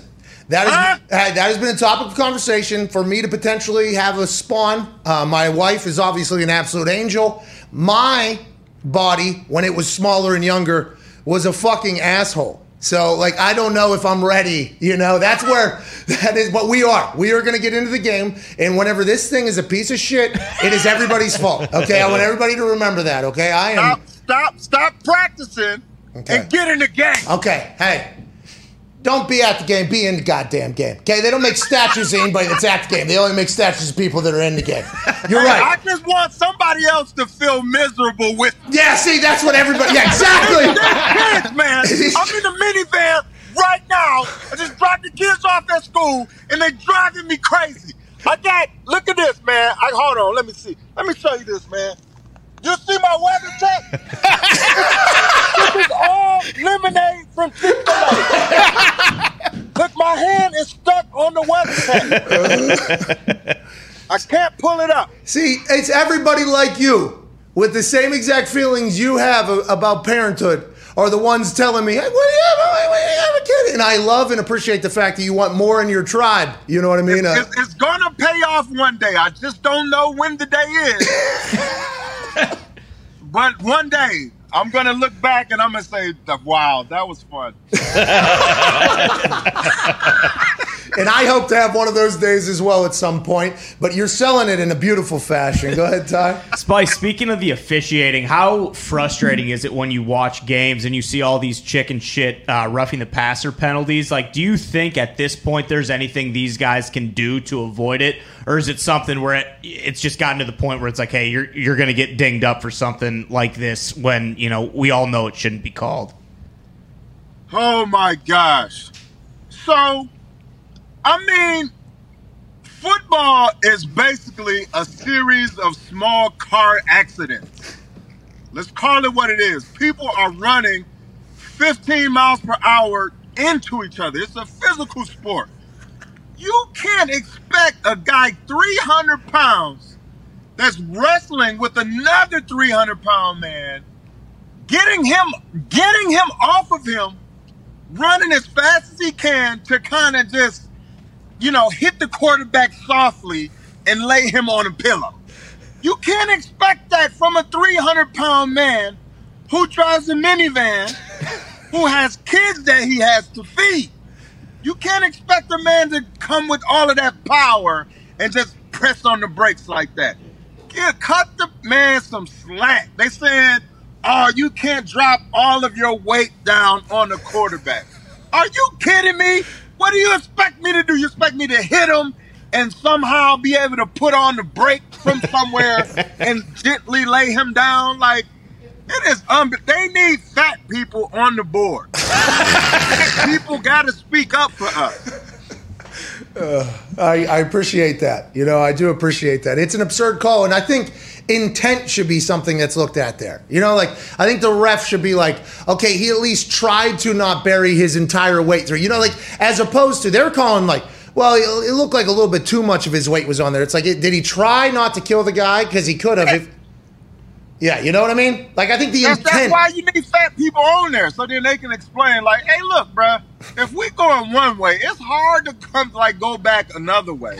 And then college with the helmet the helmet No. stuff, there's a lot of times you're running full speed and you see a guy duck. And so you're gonna you're gonna get low too. And then like they're like, oh, this guy's out of the game. And then you gotta sit out a whole half for the next. They need to stop that, man. Like sometimes people come through spirit. and that and then sometimes it's blatantly on like you like you see it you know what i mean? But sometimes you also got to act like you've played the game before. Yeah, like if somebody goes low you're gonna go low with them. Yeah. and you're trying to get your head out of the way so that we won't get caught. But at the same time it's like what do you do? Do i allow this guy to score a touchdown? Because if i try to tackle him it's gonna be you know helmet to helmet and they're gonna throw me out the game. So they need to get rid of all of that stuff man. I think honestly, Spice intent should be something that is just viewed. Like I, I think intent should be there because if the level changes on a guy and they have to duck, naturally they have to duck. By the way, and you're saying 15 miles an hour, people are getting clocked at like 22 miles an hour now. like humans are at a fucking insane spot right now. You got 275 pound dudes running four sixes and four sevens and four five. Like it is absurd how fast it's going. If the intent isn't there to get at somebody, I just don't think. You know, I just. But then now you're. Hey, these refs, Spice. Now you're putting uh, intent judgment in these refs' hands, some of which should not be in front of five people, let alone 70,000 people making massive fucking decisions, Spice. That's a problem in of itself. Yeah, a ref at the Florida State game was eating Skittles. Get the call right. You sit up there eating Skittles. Get the call right. Uh, nobody wants to be a ref anymore, and I understand why. yeah. But I think you should. They should get tech and help them out. We're talking to Spice Adams, obviously, absolute international oh, superstar, mm-hmm. global sensation. Hell yeah. Matt, cut it out. Fucking By in that, shape. I mean keep going. Yeah, yeah, yeah. Well, I was, I was about to compliment your your your physique right now and how fit you are and how handsome and glowing you are, but you told me to stop, so I can't fucking say it. Go ahead, Connor. Yeah, Spice, when you were in the league, was comedy and acting and that whole thing kind of something you were looking forward to and knew that you were going to get into? Or at what point did you kind of start realizing, like, oh shit, I got something here, I'm going to run with this? I had absolutely no plan at all. And my, my production company is called No Plan Productions. Ooh. Because I absolutely had no plan. This was this was not in the cards at all. Um, I didn't I honestly I went back to school to George Washington University and I got my executive master's of business administration. Here we go. And I thought that I was gonna own some type of business or something like that. I was gonna do some franchising and like all this other type of stuff. But then the opportunity presented itself with the Chicago Bears to do a show out here locally called Inside the Bears. I've been doing now for nine seasons. And then, you know, Ballers came along and did some episodes on Detroiters with Sam Richardson and Tim Robinson. And, you know, but my claim to fame was being on the Pat McAfee. Oh, yeah, yeah, yeah, yeah. Spice. We don't want to I hear mean, it. I've, I've traded lines with The Rock. Uh, Huh? you know, I've met Kevin Hart and What? What? But to be on the Pat McAfee show, No, no, you I mean, host. I don't think you on, host a podcast with Shaq. No, no, I think you host a, a podcast with Shaq right now. Don't I mean? I think you actually host a podcast with Shaq right now. yeah, I do a podcast with Shaq every week in Nischelle Turner. Yeah, no big deal. Yeah, no big deal. it's, it's, it's, it's awesome. It's Yeah. awesome. Yeah. Yet, to be on the panel. A lot of people can't say that. That that that. A lot of people not Aaron Rodgers. You know what I'm saying? Ah, uh, well, hey, listen. We are very lucky that he comes and talks to us. Oh yeah, right. I mean, we are very lucky that he comes and talks to you, us. You you getting some stuff that nobody can get, bruh. Yeah, it makes no sense. It's the dumbest Nobody life of all time. Like you, you got a way of getting things out of people, bruh. No, no, no. It's, it's amazing. No, that's because they're talking to an idiot. They know it. For instance, I have a studio that has uh, full construction Hey, going on. Peyton was right. What's that? Peyton was right. What'd you say? Peyton was right. Oh, my guy. Peyton's a good guy. I- idiot kicker. Yeah, was well, right. that wasn't me. No, no, no, that was not me. Do not link me with that story. No, no, no, that's a bad one. That is not a good one to be a part. Go ahead, Tone. Go ahead, Tone. Uh, Spice, I saw a story last week from Brandon Marshall. Uh, said that he had to call Jay Cutler and uh, loan 60K from Jay. You ever get stuck in a situation where you had to call Jay and, and get a bunch of money from him? No, I, I can't say that I have. And if I did, it probably I would call Jay. Jeez. Jeez. And all. you know what? Jay is pretty cool, man.